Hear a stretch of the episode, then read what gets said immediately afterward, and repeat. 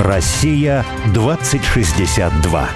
В будущее возьмут не всех.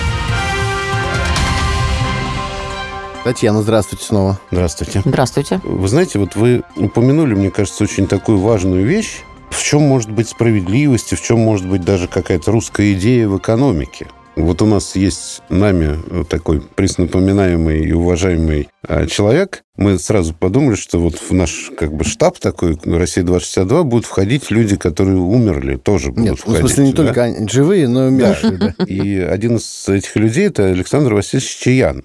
А Его обычно вот, ну, как бы записывают в такие кооператоры. Всем кажется, что это вот такая одна из его основных мыслей, да, о том, что люди должны кооперироваться в хозяйственной деятельности. Да. Мне кажется, что это абсолютно не так. Это очень уплощает его мысли. Но одна из его таких мыслей, которая, мне кажется, она очень сейчас именно перспективна, в том, что в России людям свойственен трудовой уклад. И уж что он называл трудовым укладом? Он говорил о том, что люди не склонны мотивироваться бесконечным накоплением и увеличением. Он приводил в пример, что крестьянская семья, когда там соотношение работающих и иждивенцев, ну, то есть детей и пожилых людей, ну, большая пропорция, там, три к одному, например, там, два к одному, да, то выработка у работающих большая. Как только соотношение становится меньше, то выработка падает. То есть человек перестает он мог бы увеличивать свое богатство дальше, да, но ему это не нужно. И он рисовал такие кривые,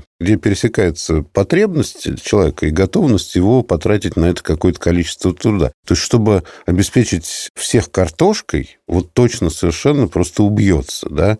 Мясо уже там, ну, один раз в неделю все едят мясо, и нормально, упираться не буду. А там, я не знаю, там какие-нибудь э, колье бриллиантовое на шею жене, там, ну, это вообще не в культуре и вообще не надо, да. И поскольку он пользовался земской статистикой, которую математически обрабатывал, а я смотрел таблицы земской статистики, что меня поразило. Даже без математической обработки, ну, просто путем сложения, абсолютно видно. А люди стояли, это не современный Росстат, а люди стояли с, ну, с часами и засекали бюджеты времени, на что тратит крестьянин время, сколько время тратит. Когда я сложил, оказалось, что даже в посевную не убивались. Даже во время уборки урожая не убивались. То есть там, да, работали много, потому что, ну, 8-9 часов работать – это много. Но это пиковые нагрузки, вот там месяц, да. В остальное время очень много тратили на отдых, видимо, на созерцание, не на домашние работы. Домашние работы там тоже были учтены а на общение, видимо, там и так далее. То есть у меня было представление несколько иное о том, как э, жили крестьяне. Ну, оно у нас у всех э, одинаковое, ну, да. да. А в экономике же существует большая очень теоретическая проблема, в том, что в XIX веке эту проблему видели, что цена оказалась, и Марксу в том числе, связана с себестоимостью и, соответственно, с количеством вложенного труда. Но потом оказалось, что цена формируется вообще не в этом контуре. И мы вот это сейчас видим по, вот, ну, не знаю, там, воде, вот, которая у нас стоит на столе. Там, ну, а я всегда люблю Кока-Колу позорить. Там, ну, это пепси-колу, там, неважно, на самом деле, любая шипучка. Но она стоит копейки абсолютные. И она не меняется, ее содержание в течение многих десятилетий. Соответственно, вложенный труд в эту жидкость, он минимален абсолютно. Но покупка рекламы, маркетинг все время говорят о том, что вот там все пьют э, вот эту жидкость. Не, ну в ней что-то еще есть, ведь все же к ней тянутся. Но она не меняется. В не ней, меняется, ней да. ничего, Нет, там я- бутылка стоит гораздо дороже. Нет, нет, ну это понятно. И я имею в виду, что в контуре обмена складывается цена. Она не складывается из-за труда. Вообще, фактически. Сейчас как раз, э, ну и в теории экономики сказали, да, производители стремятся к увеличению прибыли, потребители стремятся к увеличению полезности, а сколько вложено в продукт труда, условно говоря, или денег, или его себестоимости, оно вообще, ну, как бы на цену никак не влияет. Продавай максимально дорого, да. И в этом проблема. В этом проблема несправедливости. Потому что получается, что из-за этой теоретической модели, которая в конце Ну, концов, может, не она, теоретическая, она же практическая. она практически, кстати, не работает. Ну, как не работает? Ну, мы же живем в практическом мире. В этом смысле, да. Но просто экономика, как пишут экономисты, она еще влияет на мозг. Теория экономики, да. Мы же себе ее создаем, да, то есть она и на нас влияет. То человеческая деятельность хозяйственная, она гораздо более сложная, чем стремление к максимизировать Ну, потребительские, понятно, да, да. и максимизировать прибыль. Но поскольку теория такова, то мы стараемся, бизнесмены стараются ей соответствовать, да, потребители стараются ей соответствовать. Я не думаю, что это следствие того, что мы стараемся соответствовать какой-то... Не соответствовать, а имеет ну, в виду, что мы как бы представляем себе мир, используя эту теорию вот так. Конечно. То есть мы, да. мы объяс- пытаемся объяснить себе то, как устроена экономическая деятельность, используя какие-то вот эти теоретические наработки. Если мы немножко покопаемся и понимаем, что она на самом деле не имеет никакого отношения к реальности и не описывает реальность. мы бросим а мы всё рав- зарабатывать а мы деньги. все равно описываем ее так. Мы не бросим, ну, мы, скажем так, вот когда... Перестанем убиваться. А, Да, да, да. И вы думаете, что мы убиваемся, потому что теория нас заставляет? Но я не Нет, думаю, мы- что... я, я сейчас не про убиваемся. Я про то, что мы приходим к некоторому упрощению и к некоторой несправедливости, когда, собственно, труд, как вы с чего и начали, мне показалось интересно очень, да, что труд он оплачивается гораздо ниже, чем инвестиции. Ну да. И это в том числе потому, что труд, собственно, никак не учитывается в цене. От него мало что зависит. Я просто хотела привести пример. Ну, мне, кстати, очень понравилось. Я Чаянова никогда внимательно не читала. И вот эта вот э, история про то, как они мало работали. Ну, насчет того, что наша ментальность иная, мне кажется, это даже следовало... Я для себя всегда находила объяснение из сказок. Когда у меня были маленькие дети, я очень любила читать им сказки. И, конечно, сказки, особенно немецкие сказки, ну, такие вот центральной и северной Европы, они все были ориентированы на деньги. Гульдены, Гульдены, еще Гульдены. Ну и, соответственно, все сказки, прежде всего русские, очень много итальянские сказки, они, конечно, все были уже ориентированы на такое фритайм, то есть мы немножечко про справедливость, как здорово, если ты хороший. Вот. То есть ценности совершенно были очевидны. То есть это вот разница, она меня всегда потрясала. И вот эти вот слова насчет того, что если ты не заработал сегодня, я не помню, что там, шиллинг или что-то, Мгм. дополнительный, то ты зря провел день, она, конечно, невозможна в России, и мы другие. Это факт э, нашей биографии, ну и, конечно, это хорошо. Кстати говоря, западная экономическая теория как раз, она имела в своем основании понятие свободное время, и там у них был какой-то элемент, то есть все должно было идти к тому, чтобы у людей появлялось как можно больше э, leisure time, они это называли, свободного времени. Но я хочу сказать, что их модель привела к тому, что они сейчас говорят об этом безусловном доходе, Да. который мы эмоционально, нравственно и вообще всеми своими фибрами души отрицаем. То есть все очень сложно, да, то есть как бы вот они, и мы видим их вот этот и говорим, как же так, это же ужасно, человека лишают возможности главного, чтобы есть у него в жизни, труда. А труд это есть, собственно, главный элемент творческой жизни. Здесь как-то перепутано. А по поводу того, что вот они деньги не хотели зарабатывать, то есть уже на бриллиант это не хотели тратить, а, я подумала, когда вы стали рассказывать, что, ну, в то же время ведь что такое как бы избыточный капитал Мгм. сверх твоих? Это тоже же способность э, творчески обустроить, ну, если ты добрый человек, например, да, общественную среду. Ну, то есть, когда простой крестьянин все-таки зарабатывает только на мясо и не хочет построить школу, о чем мы говорили, да, ну, может быть, это тоже есть какое-то не вполне правильное суждение, что я работаю только столько, чтобы вот моя вот семья могла, ну, жить нормально, а все остальное меня не волнует. Поэтому я бы вот эти все экономические истории, теории, ну, как бы они тоже не упрощала бы. Так вот наоборот. Усложнять. Э, Конечно, усложнять. Да, конечно, усложнять, потому что сейчас они как раз упрощены до предела. И, э, ну, кстати, вот э, второй преснопоминаемый человек, вы сказали про школу, и не хочет построить школу, Николай Федорович Федоров, вот русский философ-космист, он как раз писал, у него целая статья была, называлась «Обыденная школа». Постройку крестьянами школ как раз, ну, для себя, постройку обществом школы назвал обыденная школа. Почему? Потому что строились обыденные церкви. Церковь за Мгм. один день всем обществом. Вот это была такая традиция.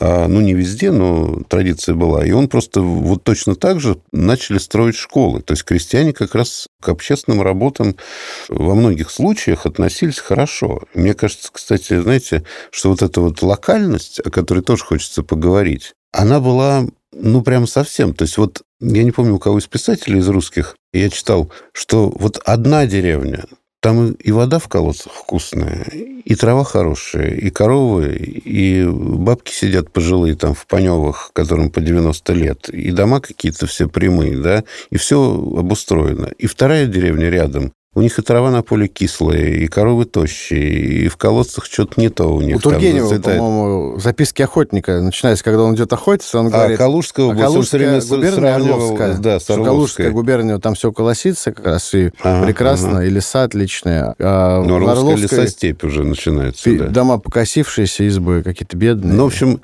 да, ну, э, тут дело не в, не в ландшафте, как бы, да, а в том, как люди устроили сами себе жизнь. Помните, вот у Платонова тоже есть такое, что когда киснуть трава начала там в деревне, то один из крестьян говорит, это потому, что у нас река мелеет. Да, ее надо прочистить, прочистить ключи, и поэтому вот, вот эта рег- водорегуляция восстановится, и начнет опять быть сладкая трава, и хорошее молоко, и так далее. И люди сами поднимаются, и вот это делают. Ну, а что делать, если ресурсов не хватает? Я вот два примера хочу в связи с этим привести. Один пример э, Белгородская область. Белгородская область же, когда все начиналось, ну, там, не знаю, наверное, это где-то середина 90-х годов, ну, в принципе, нищая область. Ничего у них нет. Даже забыл, какое у них там месторождение. Это было единственное, вокруг которого вообще все это крутилось. Не знаю, руда, наверное, какая-нибудь. А, ну. Староскольская это? Да-да-да. Да-да. Ну, Староскол, он всегда был вообще-то в Курской губернии, потому что у меня вот предки как раз Староскольский уезд Курской губернии. А сейчас это Белгородская область стала, да. И в результате очень талантливого управления Савченко и фактически отчасти земского, ну так условно земского подхода к этому делу, Белгородская область обогнала по темпам роста ВВП, по-моему, все области, которые только были. Дико, соответственно, выросла и уровень жизни, и количество населения. Ведь эта беднейшая область стала привлекательной для, ну, соответственно, внутрироссийской миграции. Они построили себе шикарные совершенно дороги, э, и мы даже писали Да. статью, сравнивая Новосибирскую область и Белгородскую Да область. там не надо, там надо просто из Белгородской в Курскую въехать, и все, и сразу бам-бам-бам-бам. Не, нет, я имею в виду, ну, статью мы писали, Да. мы взяли области одинакового размера, с А. одинаковым ВВП, Мгм. а, ну и, соответственно, новосибирцам объясняли, когда они говорили, что мы что можем.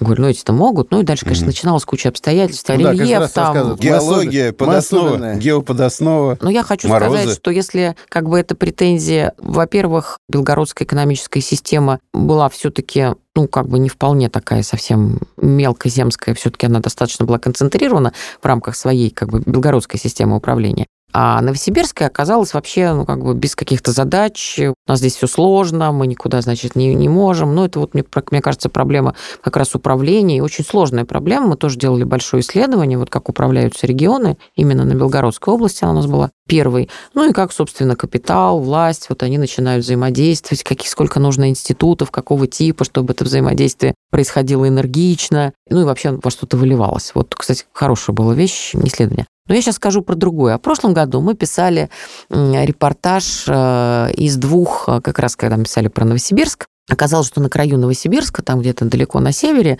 есть два поселка. Мама и второй я забыл, как называется. И мы отправили корреспондента. «Мама»? Да, мама. У нас Хорошая. так и называлась статья «Мама зовет». Мама и второй. И в одном из них производили в советские времена слюду, и он был очень процветающий, а то там уже вообще туда не доехать, то есть, ну, просто никак. А второй э, был золотом, но золото в Советский Союз там не очень добывали, а вот слюду добывали для промышленности. Ну и, понятно, Советский Союз рухнул, слюда стала никому не нужна, а золото стали добывать, и они поменялись местами. И вот в этой маме как раз, по-моему, там слюда была. Ну и все вот про это умирание. И как вот люди там пытаются что-то делать, ничего не получается. Примечательно, что туда приезжают японцы и говорят, у вас здесь столько ресурсов, мы бы тут, значит, и дорогу проложили, еще что-то. А наши, значит, вот ничего сделать не могут. То есть я хочу сказать, что страна большая, и когда вот у них реально нет ресурсов, как в рамках какой экономической системы справедливости они должны получить ресурсы, потому что это несправедливо, что мы обладаем этой территорией, не в состоянии ее развивать. Я приведу очень простой пример. Мы начинали вот нашу деятельность по развитию территории случайно там с Териберки, да, и вот мы туда приехали, и там ресурсов вот как бы не было вообще никаких, потому что там был э, завод рыбный, он закрылся, судоремонтные мастерские закрылись, колхоз э, закрылся. И нам в правительстве Мурской области, когда вот заехали туда, просто сказать, что мы там не собираемся с митингами выступать, а просто вот хотели посмотреть, чтобы можно было хорошего сделать, нам сказали, ребят, мы вас видим последний раз, точно вы не приедете больше, туда нет дороги, там уже никто не живет, мы оттуда людей выселяем в Колу под Мурманск. там одни бандиты, там барканерит краба, и вы мусор оттуда с собой заберите, и это все хорошее, что вы можете сделать для Териберки, потому что его оттуда уже много лет никто не вывозит, нет бюджета. И вот через два года то же самое правительство сказало, что, ребят, ну, это было легко сделать, угу. понимаете, потому что это самое красивое место на Земле. Я читала, да. Да, но два года... Ну, я там была. И... А ресурсы, понимаете, они, в общем, как бы под ногами всегда. Хорошая мысль, да. Да. И мало того, ресурсы, вот, ну, если вы читали, то с рыбным заводом, да, то есть он сам, мы не искали инвесторов, а вот это как раз вот, когда мы ждем ресурсы извне, а давайте правительство построит дорогу, а давайте правительство отремонтирует пятиэтажные заплесневелые дома, а давайте кто-нибудь купит и восстановит рыбный завод, да? И все это произошло. Точнее как, рыбный завод человек купил, построил, но это пять человек из Тереберки на нем работали, 200 тысяч в месяц доставалось э, налогов не даже не в Тереберку, а в Кольский район, который там, по-моему, больше Франции. И, соответственно, инвестор ничего не дал. Почему он 800 миллионов вложил? И правильно, он свои деньги вложил. Он с них и получает рыба, которую он там перерабатывал, ее развели в море в Северном Ледовитом океане жители Териберки? Нет, а почему решили, что вы должны получать с этого что-то, да? Но жители Териберки, когда начали, когда просто оценили красоту вот, да, вот того места, в котором они находятся, и начали обращать внимание и свою хозяйственную деятельность связывать с этим местом, то оказалось, что у них возникла такая маленькая экономика в размере пятерочки. Да? Там, вот в Москве там районная пятерочка 50 миллионов в месяц. Но 50 миллионов в месяц доставалось жителям Териберки. Вот в чем дело. И там все активные такие предприниматели, они просто с ума сходили. У них глаза шары были на, вот, на лбу. Это клондайк. Мы в сборе потом тоже говорим, вот мы два дурака. То есть, когда мы приехали туда, там гектар стоил 10 тысяч рублей. И нас бы, ну, там, готовы были расцеловать, если бы кто-нибудь купил этот а гектар. вы, конечно, не купили. За 10 тысяч рублей. 100 гектар надо было купить. Я Через два года. Гектар он песчаном пляже с маленьким домиком. Ну, на пляже у тебя потом бы отняли. А, Это, кстати, был морг, между прочим. Нет, не может. Все архитекторы ходили, говорили, Олег, мы хотим купить вот этот домик замечательный. Он Ну печка, спроси, пожалуйста. Нет, я другой смотрел. а. Я когда спросил, он мне говорит, а это морг, поэтому, собственно, ну, бывший. И с государственных торгов право аренды уходило за, на 49 лет за миллион уже через два года. Квартиры, вот мы недавно были, если они там вообще, они не продавались, они стоили там 200 тысяч рублей в доме, ну, 300. заплесневелой Трехкомнатная квартира 300 тысяч, я помню. А Заплесневелый 7 миллионов подъезд, да, и, да. А теперь э, двушка. Э, Женщина, мы в прошлом году ее встретили, там, когда фильм снимали. Она говорит, я из Балашихи сюда переехала, и я здесь живу. Мы говорим, купили квартиру? Она говорит, нет, арендую. А что, в Балашихе не хотите продавать квартиру? Он говорит, хочу. Не могу поменять балашинскую квартиру на а, квартиру Да, я недавно Тереберке». видела эти цифры. Сама по себе история Возрождения, она прям прикольная, А, хорошая, я кстати, не вот спорю. смотрите, второй пример тоже удивительный совершенно. Муслюмовский район э, Татарстана. Там просто оказался случайно, я считаю, в нашей политической системе, ну и вообще в мировой, да, в данном случае не критика нашей системы, главой района оказался местный человек. И он, поскольку верующий мусульманин, да, то я считаю, что эти две вещи сыграли решающую роль. У него есть совесть. И оказалось, что, в общем, больше Этого ресурсов достаточно. никаких не нужно. Совесть да. и местный, да? Да, и местный, потому что он, естественно, всех знают, все его знают, и он мог... Не, ну еще все-таки воля. Воля и хватка. Нет, понятно, что он активный, но иначе бы он, если бы он... Местный, совестливый. Да, но иначе бы он Волевой. не стал главой, главой района. Но активный в каком смысле? Там была вот смешная история, как бы мы там ее тоже ра- рассказывали. Сначала его сделали, он был врач по образованию, его сделали начальником санэпидстанции района. Он говорит, я пришел в кабинет свой, открываю э, шкаф, а оттуда на меня пустые бутылки вываливаются, потому что предыдущий начальник пил. И он говорит, такая грязь на санэпидстанции жуткая. И он мне говорит, я после института, и мне, говорит, так плохо стало, что-то мне ну, так не весело. Я, говорит, спать захотел. И я закрыл кабинет, поставил стулья вот так, говорит, и заснул. И проспал, говорит, думаю, полежу полчаса, а проспал, говорит, до трех. И мне стучались в кабинет, и все. Но потом зато, говорит, когда я встал, я сказал, ребята, вы знаете, мы начинаем уборку санэпидемстанции. То есть мы с себя начинаем. И потом он какую-то фразу сказал так вот, что и это, говорит, вещь, вот который руководит мной всю жизнь, желание быть чистым. И его район за 8 лет, ну, это просто офигеть. То есть они выстроили там какие-то 250 километров дорог, по которым, и, кстати, не асфальтовых, а грунтовых, по которым 120 километров в час машина идет вот просто как по маслу. 15 тысяч фонарей в деревнях. Они убрали 350 свалок. Они из первого двора, вот он рассказывал, там вывезли три с половиной тысячи КАМАЗов из двора. А сейчас там два бассейна, школы, все обалденно. И когда спрашиваешь, а как это, а как это? Во-первых, самообложение, во-вторых, они на сотни миллионов сами работу производят, ну, на, вот после работы, там, да, выходные дни там, и так далее. То есть человек просто без всяких ресурсов, и после того, как он навел порядок вот в этом районе, он говорит, приехали инвесторы, хотели купить землю. Ну, точнее, они присматривали в разных районах, земли много, сельхозские присматривали, какая-то московская контора, агрохолдинг. И он говорит, я их просто по району повозил, а после обеда говорю, ну, поехали на поля. А владелец конторы говорит, не, на поля не поедем. Ну, что, раздумали покупать? Нет, говорит, я покупаю. И директор говорит, вот ты видишь, как у них что здесь все сделано?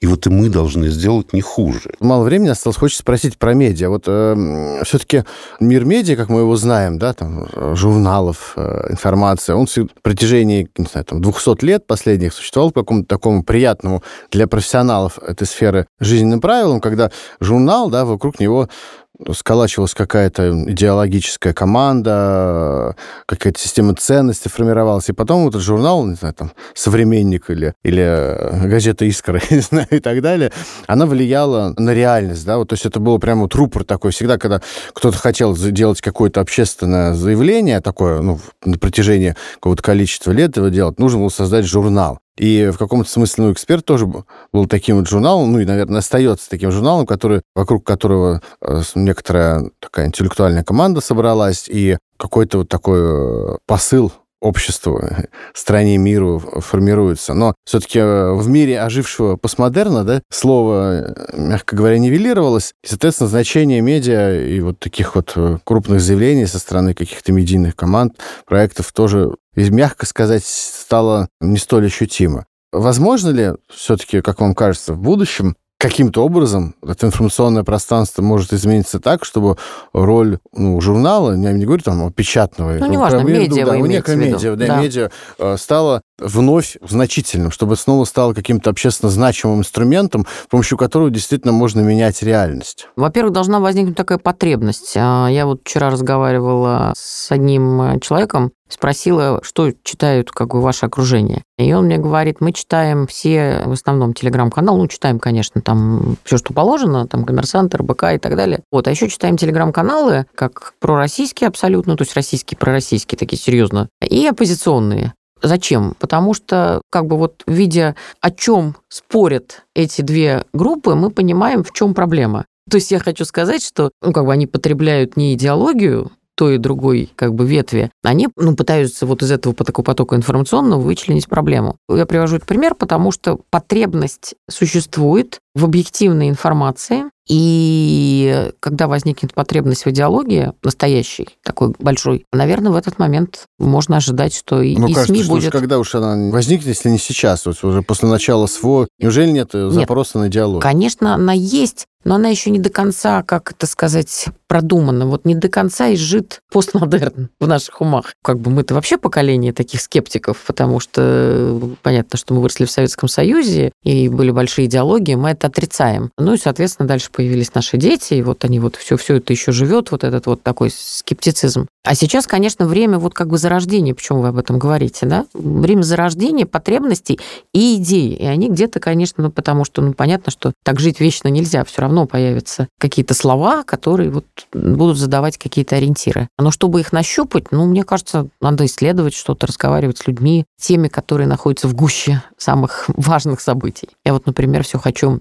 сделать исследование жен э, офицеров и солдат. Mm. Я тоже подписана на несколько телеграм-каналов их. Это совершенно другая среда. И вот хочется вот, вот там, вот, мне кажется, рождается вот это вот настоящее чувство ценностей. И, и вот очень настоящее, потому что это все проживается в реальности, в очень тяжелой реальности. Мне кажется, что вот в этом направлении там надо искать вот эти новые, как бы настоящие глубинные ценности. Татьяна, спасибо большое. Вам спасибо. Удачи Спасибо вам. большое. Спасибо, да. очень интересно.